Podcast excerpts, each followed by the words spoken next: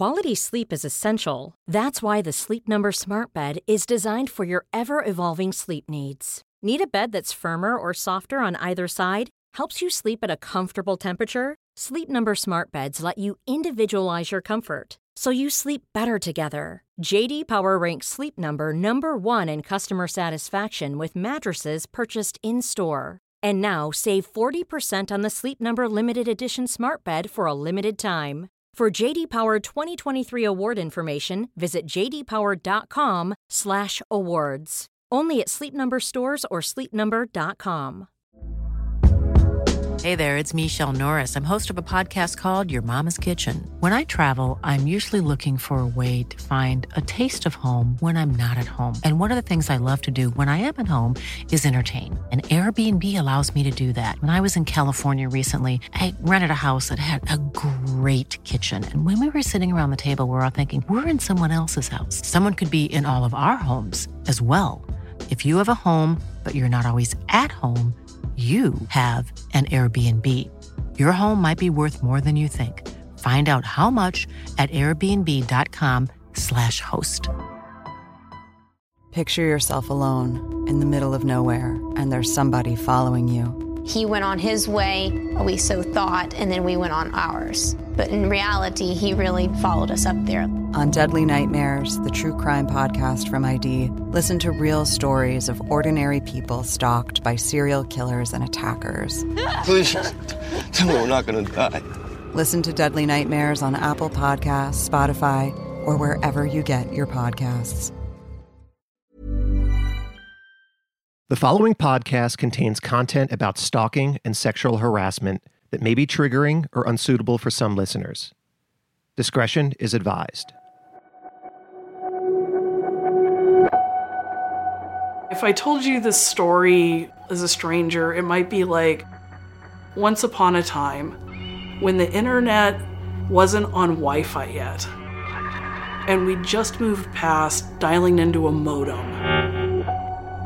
It was still the wild, wild west, and a cowboy with a black hat rode into town, and law enforcement just didn't know what to do with him. He started getting threatening to me. It always felt like dealing with a monster or like some kind of demon. This guy is a menace. He's a stalker. He's psycho. It was just like, oh god, no! He's finally gonna kill me! That's Vanessa V, a woman who has endured the wrath of one of the most ruthless online stalkers I've ever heard of. He's a sick person, that's clear. There's nothing I could have done that warranted this. What am I supposed to do? Here's the thing it all started innocently enough with an encounter between strangers in an online forum. A shared laugh over a comment, some congenial banter. But when it went south, well, that's the story we're about to tell you. He does have the ability to completely ruin your entire life. Once he's made up his mind, that's it. He puts you on this list and you are to be erased. He would make me pay. He's hurt people before. I deserve to die. He's one of the most dangerous people I've ever had to investigate. Just seems like wherever I go, there he is. From Discovery Plus, ID, and Joke Productions, this is Unraveled The Stalker's Web, a six part podcast investigating the story of one of the most prolific monsters to ever prowl the cyber world. And we'll see how the power that such a criminal has can lay waste to reputations, careers, relationships, and even lives.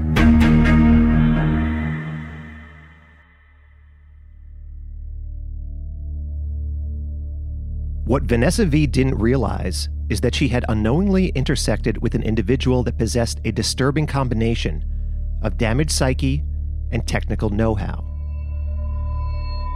He would be known by many names within the online community, but as we investigated him further, he became known to us as one of the most prolific serial cyberstalkers of all time.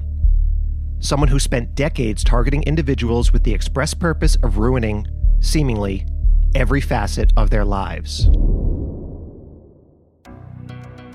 I'm Alexis Linkletter, a true crime documentary television producer and an investigative journalist. And I'm Billy Jensen. I'm an investigative journalist and true crime producer. The cyber world is the latest frontier of human interaction. But for all the good it has brought, it remains dangerous territory. Where vengeful personalities and unstable minds have the ability at their fingertips to toy with people's lives to the point where their victims have no place to hide and no laws to protect them. We got a small taste of this ourselves a few years ago, during our early days of podcast hosting. For a brief period, I was stalked online by a stranger, and it was scary. I'll give some details on that later, but it made Billy and I curious about the dark and even deadly world of cyberstalking. We wanted to explore it deeper. Over this past year, Alexis and I have spoken with dozens of victims of cybercrimes, along with the professionals who investigated these cases and pursued these offenders. We encountered horrific stories of lives upended, disturbing tales of extortion and psychological terror, and unbelievable cases that ended in murder.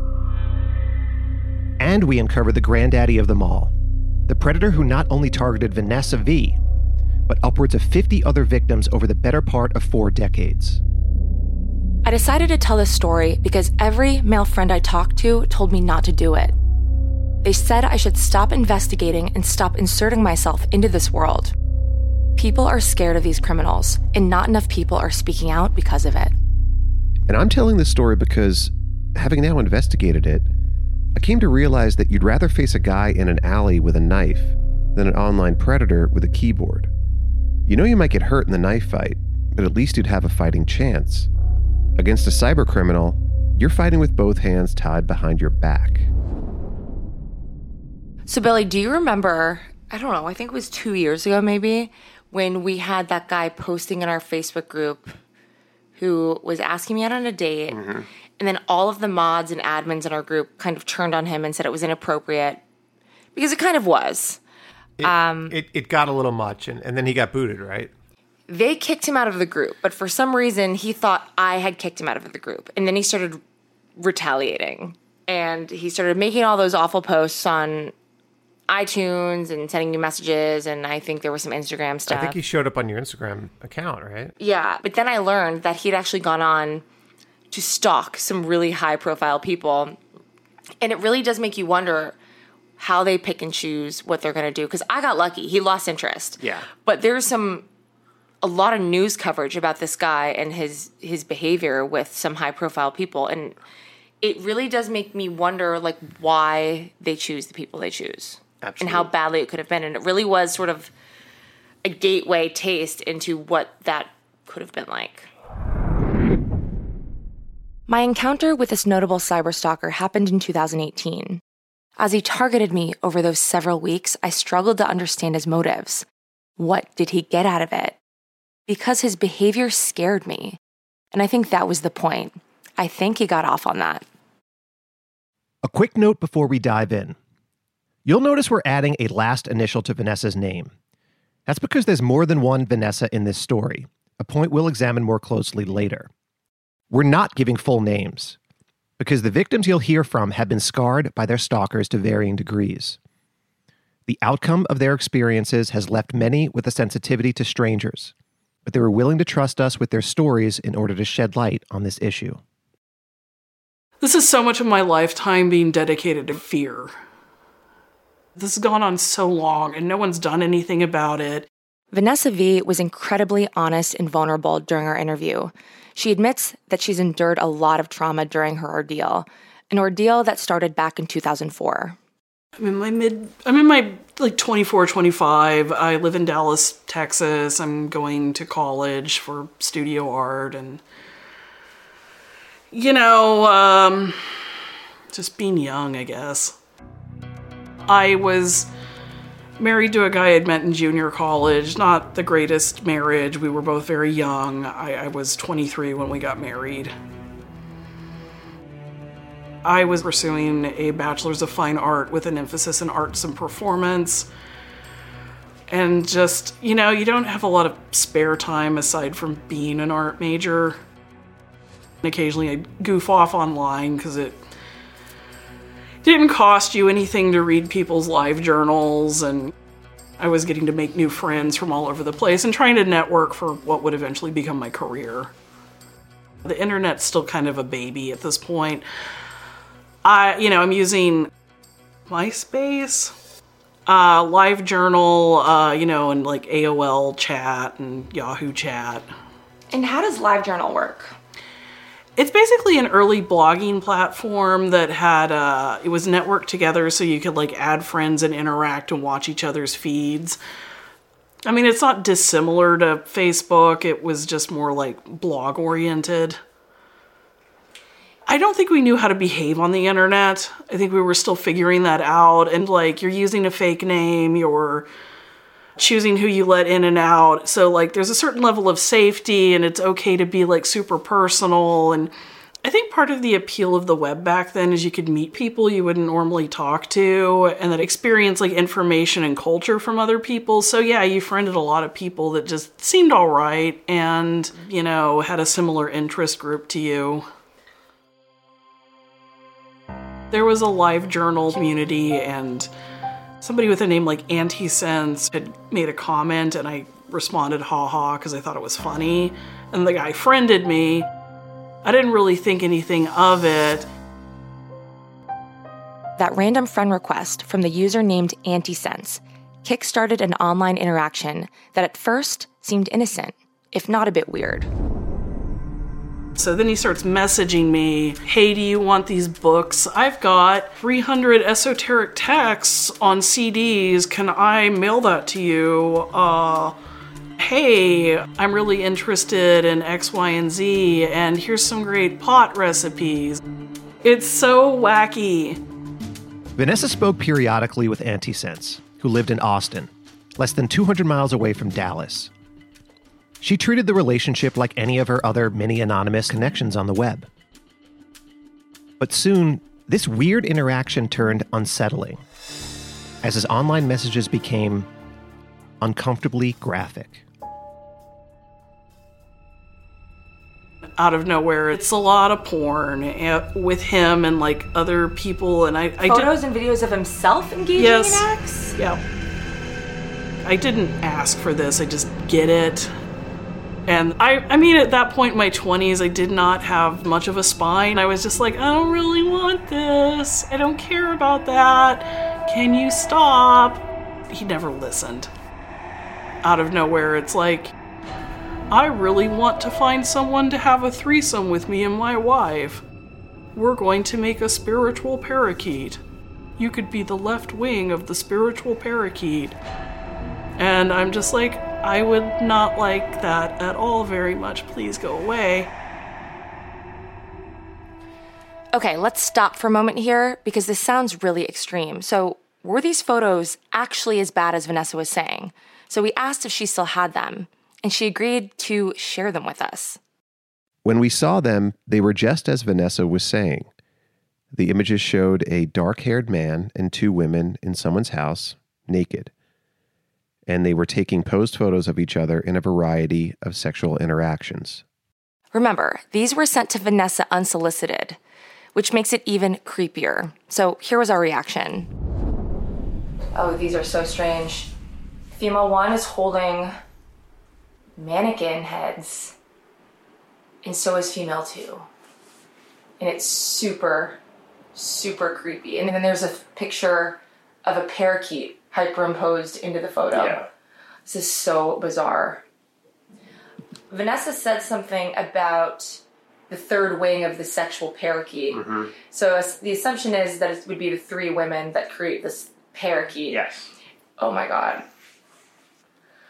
Okay, so there's a female wearing a strap on, and he's bent over, and his hands are cuffed behind his back, and she's doing something to him. Oh wow, these Yeah. are graphic. Look, she has like a collar around her neck. I'm speechless with this one. He's. This is female two, and he's over her with his hands.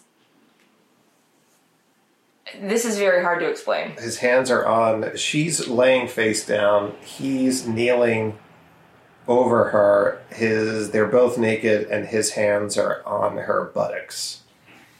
Yeah. Let's talk about the toys. So we've got a strap on that the female's wearing. We saw handcuffs. We saw collars. So lots of props, a lot of sort of BDSM implications here. I am struggling to understand the inspiration for these. Yeah. Why would somebody send these? Presumably, it's to convince her to come join their sexual party, Yeah. uh, which didn't work, and I'm not really surprised that it didn't work based on these photos. Strange shit, man. Yeah. Despite Vanessa's requests for Antisense to stop propositioning her, he did not let up. He's starting to get real insistent that I drive from Dallas to Austin to hang out with him, and I was not confident enough to like stand up for myself. I was in a bad marriage and did not have the best parents, so I didn't have any support or coping, and that seemed to really interest him, kind of. Vanessa never did agree to meet with Antisense, but over the next few years, he continued to contact her, urging her to change her mind. It didn't happen the way he hoped. It was 2008. I was in graduate school at the University of Houston and I had left the musician at that point. We got divorced. I saw that Antisense was persisting and stalking some of the people that over talking to him it had become completely obvious that he was harassing. It was nice to have people to talk to, but I can't stand bullies, so it, I'd always just get so upset that he's hurting all these people. I can't sit there and watch someone just bully and abuse people, so I tried to help in what way I could. Vanessa alerted some of the other users, warning them about the kind of individual Antisense appeared to be. Unfortunately, Antisense was watching her every online move. I kind of woke up and logged into Yahoo Messenger and started getting this tirade of I've betrayed him, how dare I give information to the enemy. Like, you know, he told me I'm gonna blow up your life and you'll regret doing this. He would make me pay. Uh, he's hurt people before. I deserve to die. It's not that far to Houston. I was scared.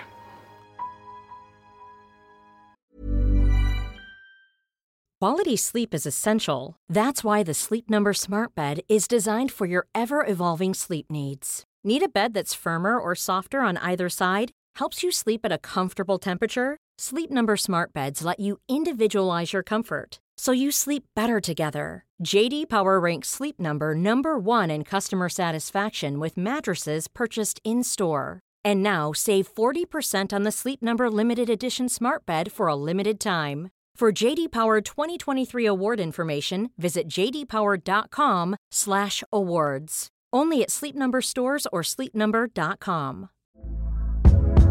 Hey there, it's Michele Norris. I'm host of a podcast called Your Mama's Kitchen. When I travel, I'm usually looking for a way to find a taste of home when I'm not at home. And one of the things I love to do when I am at home is entertain. And Airbnb allows me to do that. When I was in California recently, I rented a house that had a great kitchen. And when we were sitting around the table, we we're all thinking, we're in someone else's house. Someone could be in all of our homes as well. If you have a home, but you're not always at home, you have an Airbnb. Your home might be worth more than you think. Find out how much at airbnb.com/slash host. Picture yourself alone in the middle of nowhere, and there's somebody following you. He went on his way, we so thought, and then we went on ours. But in reality, he really followed us up there. On Deadly Nightmares, the true crime podcast from ID, listen to real stories of ordinary people stalked by serial killers and attackers. Please, tell me we're not gonna die. Listen to Deadly Nightmares on Apple Podcasts, Spotify, or wherever you get your podcasts. Hey, it's Janice from Warner Brothers Discovery. I'm very lucky to have a close relationship with my amazing mom, and I'm doubly lucky to be friends with some amazing moms.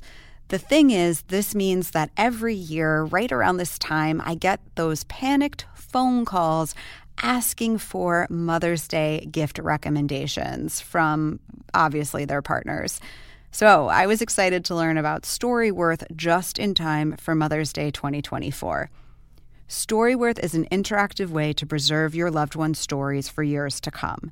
Here's how it works. Each week, Storyworth emails your loved one a thought provoking question like, What do people get wrong about you? or What's the most incredible trip you've ever been on? All your loved one needs to do is respond to that email with a story. Long or short, it doesn't matter.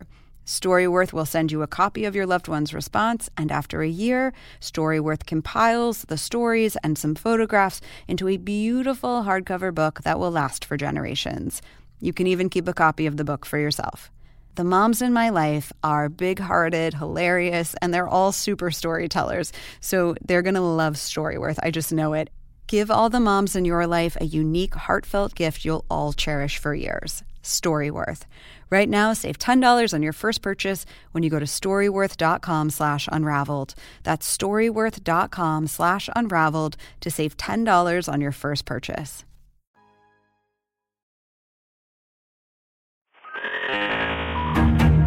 Facebook launched in 2004, Twitter launched in 2006, and in 2008, Antisense launched a virtual blitzkrieg against Vanessa V. This online mystery man had spent the previous four years trying to groom her for his own personal gratification, or more specifically, group sex. When his efforts backfired, he set out to make her pay. The first thing he did to defame me is I was in graduate school at the University of Houston, and he emailed my graduate advisor and the head of the department about me being in a porno or something. They didn't take it very seriously because they kind of knew me, but he did try to get me in trouble with my college. He emails me or mentions me in comments on somebody's blog or sends me messenger threats. And then, like, this is the thing like, you block him, he's got like 300 other accounts. You never make this guy go away. He told me at one point, don't even bother blocking these. I have so many, you'll never, you might as well just never use Yahoo Messenger again. And I stopped using Yahoo Messenger. He was bothering my boyfriend at the time, too. He emailed his jobs trying to get him fired. I was like, why? Did you notify the police? I did call the Houston Police Department, and the Houston police officer that I filed a case report with just did not care. She actually did not ever file the case. He even started like popping up and sending different threats while the officer was there, and she just didn't know what to do. So while the Houston police officer was taking your statement, he was sending you threats at the very same time that that was happening. Yeah.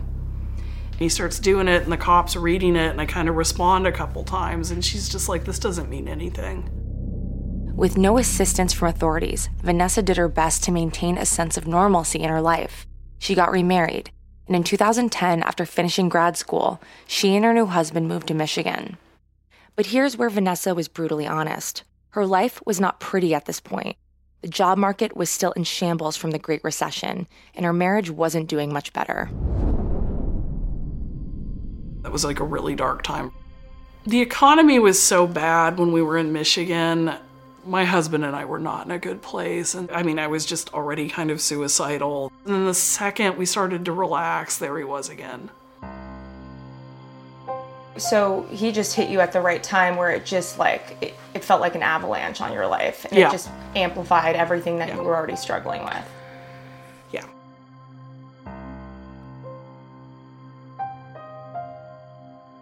In the middle of Vanessa's darkest hour, Antisense reappeared and made things even worse with frightening, terroristic messages. I would always hear out of him about how he knows where I am. The ones where he actually threatens to hurt me were always really scary.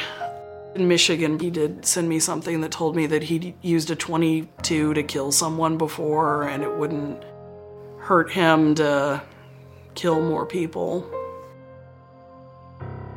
An outright death threat, a claimed confession of another murder. Surely this would be enough for local police to do something, right? They read it and said they just didn't have any grounds to file anything. I don't think Grand Rapids even sent out a cop. So, death threats aren't enough, apparently. The party line from police was that if there wasn't evidence that he might actually follow through, then his threats were not even worth taking seriously. And so he starts sending me these things about how he's gonna like kill me and ruin other people's lives. And I'm just. If you're somebody that has suicidal um, ideas, it, it, it definitely sends you into that spiral.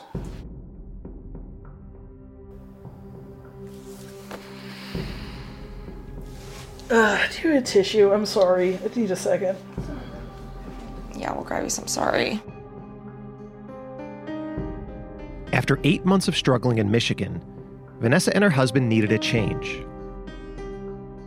There was like not really jobs. We were living with his dad. So after Michigan, we went back to Dallas. But she would find out, once again, that the mystery stalker Antisense was tracking her every move.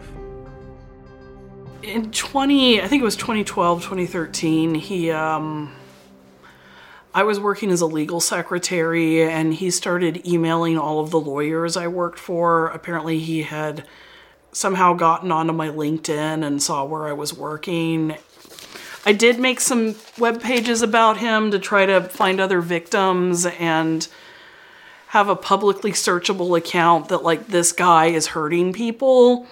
But he would doctor it so that I looked like I was stalking him and send it he sent it to the lawyers. So they're like did you post this? And i'm like no let me show you the exact page. My bosses didn't understand like why this was happening. How have you never met this person? Was he your boyfriend? You know whatever would justify what was going on in their brains. You must have done something to incite it. yeah i must have done something to incite it. I'm a bad person. Um, I, did i sleep with him it just really sticks in my craw. Like that somehow justifies this. I did have my boss sit me down and he's like, Well, what are we going to do to stop him? And I'm like, Well, what can I do to stop him? I've called the police. And he's just like, I don't know, but you have to fix this or you're going to be in trouble. So what happened with that job? They fired me. Did they give you a reason? Uh, you don't have to in the state of Texas. Antisense was fulfilling his threat to make Vanessa pay and to ruin her life. She had warned others that he was dangerous, and he was now punishing her by proving her right. After I was fired, he decided to email me a list of the Dallas homeless shelters and told me that uh, good luck with my dumpster diving. How do you think he knew you were fired? He saw it on my Facebook. It's, just malicious at this point. Yeah. Just sadistic, emotionally. Yeah, at one point, like, I don't remember what exactly it was that triggered it, but one of his emails freaked me out so much, I deleted everything. I was like, maybe this will just make it go away.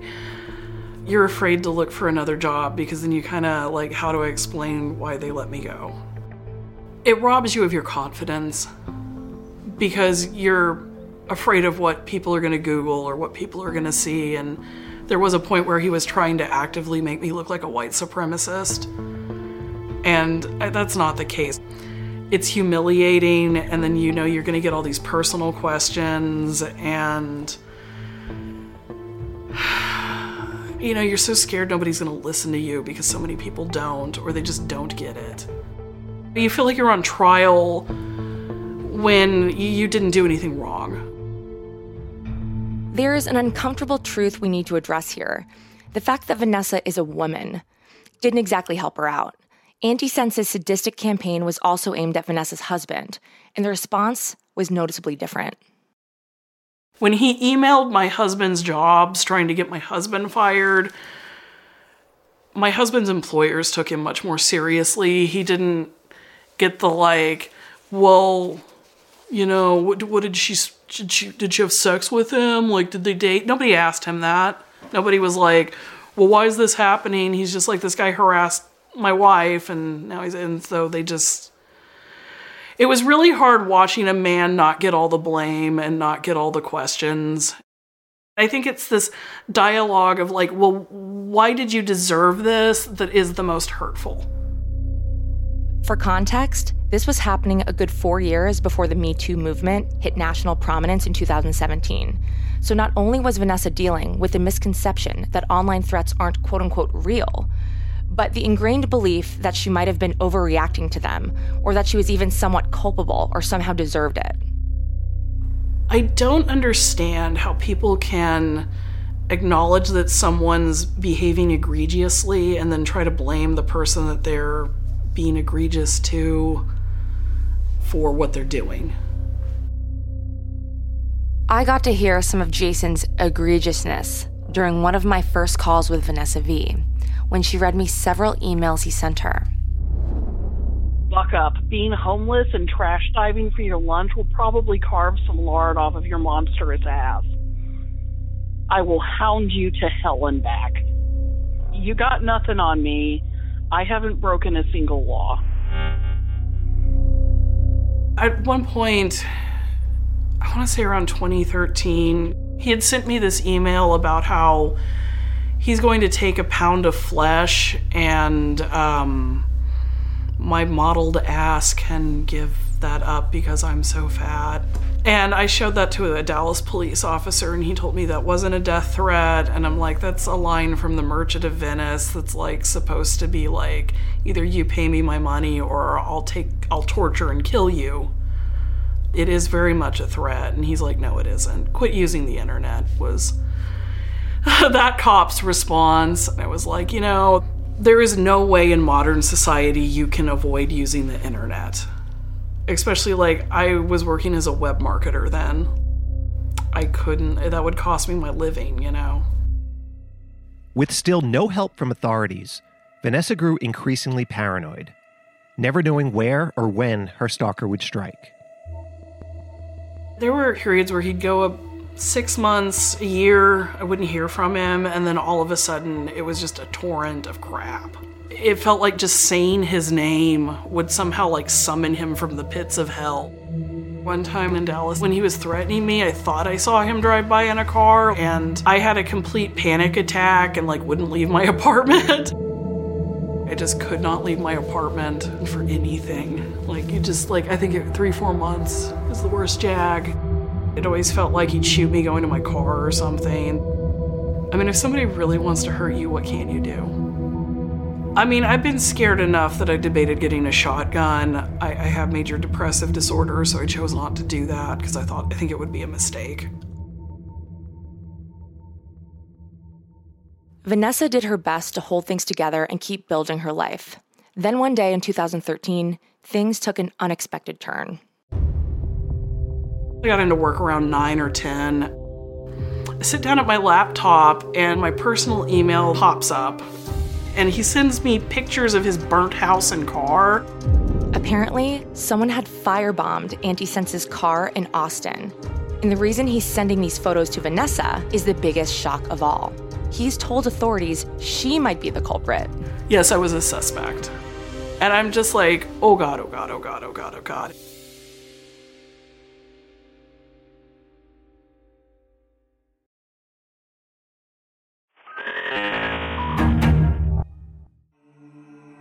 There's a saying in creative writing circles everyone is the hero of their own story. Cyberstalkers have incredible resources for victimizing others. But we would also learn they have an astounding propensity for casting themselves as the victims. They justify their actions because they think they're the good guys, simply getting revenge for wrongs committed against them. Antisense now had physical evidence to support that narrative. And he was blaming Vanessa V, who could now face anywhere from 2 to 20 years in prison for arson. So, who actually firebombed his car?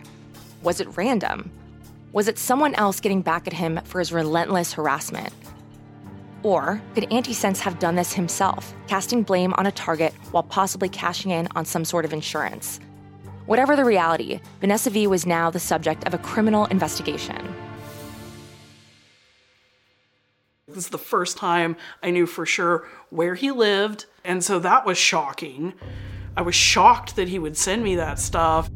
I got my boss. I had already had the um, I have a psycho stalker who's going to email you guys conversation. And I'm like, I have to call the Austin fire marshal real quick. It's related to the stalker. And he's like, okay, tell me about it later. So I call the fire marshal and he's like I I was going to call you and your husband at some point. You just saved me the time. And I'm like okay well I wanted to be up front cuz I'm not an arsonist. Um I play a geocaching game that I was like playing before work. Like you can I'll, I'll give you a thing to pull my cell records. You can see I was in Dallas. I don't even know where this guy lives he did ask me some questions like where was I, what was I doing, was anyone with me, you know. He seemed completely like confused and overwhelmed. According to the fire marshal, Antisense claimed that Vanessa V had been harassing and stalking him. It was a disturbing turning of the tables, and she's not the only potential suspect he named. The Austin fire detective says he has like 40 people to contact, and I'm just like, 40. How many more are there? Is it possible that Antisense had that many people in his virtual crosshairs? Could any cyber stalker be that prolific? Billy and I would look into this, which you'll hear about later. The good news for Vanessa is that the scope of the investigation was finally drawing some positive attention from law enforcement. The fire marshal, he's like, I'm forwarding this to a cyber crimes unit. It's brand new. They're supposed to handle this kind of thing. I've talked to this guy named Spencer Chow since he lives in Austin. That's otherwise we couldn't because you're in Dallas. And I'm like, okay, I would love that. And Spencer was such a breath of fresh air. Like he took it seriously and I didn't get the judgmental questions and I mean he was baffled and he wanted to understand. When I first heard it, I didn't know the scope and magnitude, and I felt shocked when I realized it wasn't two women, three women, four. It's multiples of dozens, 30, 40 or more. We caught up with Detective Chow ourselves in order to hear firsthand what he began to discover about this case. When I requested the arson report, I was given everything. It was like the details of what, where it started, how it possibly started, and the list of suspects. And what were those details? The, the sense that I had was somebody was trying to find their justice that we couldn't give them. That there was actually a group of women, a lot of them communicated about what he was up to, what he had done to them. Chow was able to collect some examples of Antisense's work from his various targets. In a strange quirk, there were multiple women named Vanessa that he targeted. But there were also dozens of other victims, and Antisense had a vile hatred for them all. An individual who was pregnant at the time was receiving pictures of babies, infants that had recently died, that were burned, that were mutilated, and his victims have been devastated for decades. I heard that he was stalking uh, as early as in the fourth grade.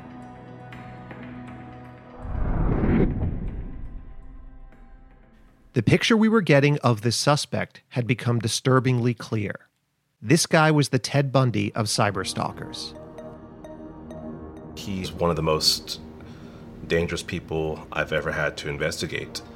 I thought this guy was nuts. Clinically, probably diagnosable, but there's something very dangerous about a person who would do something like this. His life was pretty much causing torment to others. I think it's worse than any physical crime. emotional stress, stalking, harassment can even lead to post traumatic stress. I mean, it's worse than being punched for 20 years. I realized something had to be done. I started to reach out to the victims, only later to realize I actually didn't have the power to help because it was out of my jurisdiction. This is where it gets maddening. Antisense had victims all over the country, but local agencies had no power to coordinate with each other to build a case against him, and the local laws that did exist were woefully inadequate some of our laws weren't quite up to date with how to prosecute because stalking was an individual following uh, another or repeatedly showing up at a place of business. It just wasn't a crime to stalk somebody over the internet. But Vanessa had an idea that might give them a way in. This guy admits to a lot of people that he does a crap ton of drugs. If you go in that house, you're gonna be able to arrest him for like whatever's in there, but you're gonna have to get him by surprise. Vanessa's idea was smart. If Antisense's cyber stalking wasn't enough to get him arrested, then maybe his drug use was. Antisense had been very open about his drug use online. He had even shared his pot recipes with Vanessa. So there was good reason to believe he would have drugs at his house. This approach was shaping up to be Vanessa's only shot. After years of being harassed, humiliated, and losing jobs, if she wanted this guy to pay for what he had done, this was looking like the only way to make it happen. They set up to do a raid on a certain day. This was going to finally all end. I felt myself getting a little bit excited, having him within a jurisdiction that I actually could take action on. The time had come for police to put a face to the name and to make Antisense answer for his horrific behavior. But when they made their move, a surprise was waiting for them. Somehow, he was tipped off. By the time they tried to do a search warrant on his house, he was gone. One of the most prolific cyberstalkers ever had vanished in the wind the mistake they made was telling all of us when that day was. And unfortunately, somebody let slip when it was in kind of a bragging scenario. So he got the heads up and had completely bailed on the house. I was very mad about that. We were really close to having him and to have him escape. I just felt kind of low kind of disappointed. But there would be one more approach that might offer Vanessa some hope. Spencer said, I have a buddy who's with the FBI. I'm going to show him all of this. The stalker has been sending you emails from this Canadian company called Hushmail, which is supposed to, you know, hide IP addresses and keep emails completely anonymous. However, using a foreign email server to harass people in the United States is a felony, and that falls under federal jurisdiction. I think we've got a good case to take this federal if we can just get them to take us seriously. To Detective Chow's credit, he did get the FBI to take the case seriously. The pile of evidence was growing against Antisense, including the fact that he wasn't known as Antisense to most of his victims. But who was he? Serial cyberstalker goes by the names Louis M. Arsupial, Michael Rudra Nath, David Powell. He's changed his legal name. He changes states, location, masking his internet ID um, with like a, a VPN or something. He moves from one place to another, and he's constantly taunting his victims, saying, hey, you know what, I did this, and you can't stop me. As the FBI reached out to more victims about their tormentor, one name rose to the top and was soon confirmed to be the name he was originally given. Antisense was born Jason Christopher Hughes. The hunt for the cyber predator was now underway. But he had a massive head start.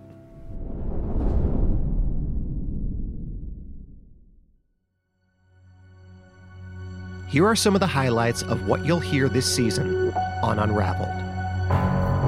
He was brilliant. You have to understand, he brilliant beyond words. Fine line between a genius and a psychotic, I guess. He'd go in the computer lab and record people logging in and get their credentials that way. I started getting emails of burned infants, wishing death upon my child. I was like, who the fuck does that? It's really hard to live your life not knowing when or how this unhinged person was going to show up. Jason was all about revenge. I never knew which shadow he'd step out of. I was scared of him.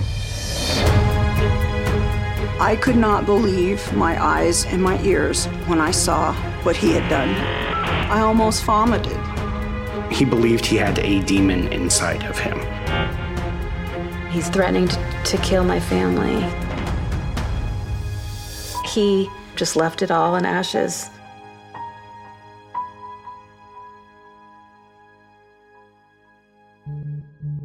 Unraveled is produced by Joke Productions for ID.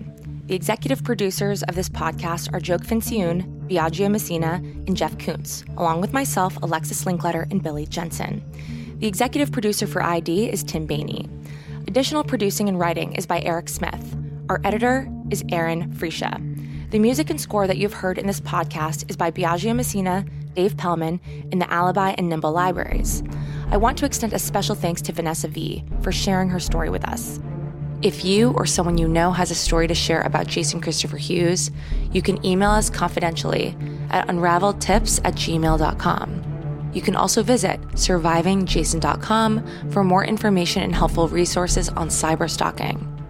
Make sure to check back for episode two next week, wherever you get your podcasts. It helps a lot when you subscribe, rate, and review the podcasts that you enjoy. Thank you for listening and for your support.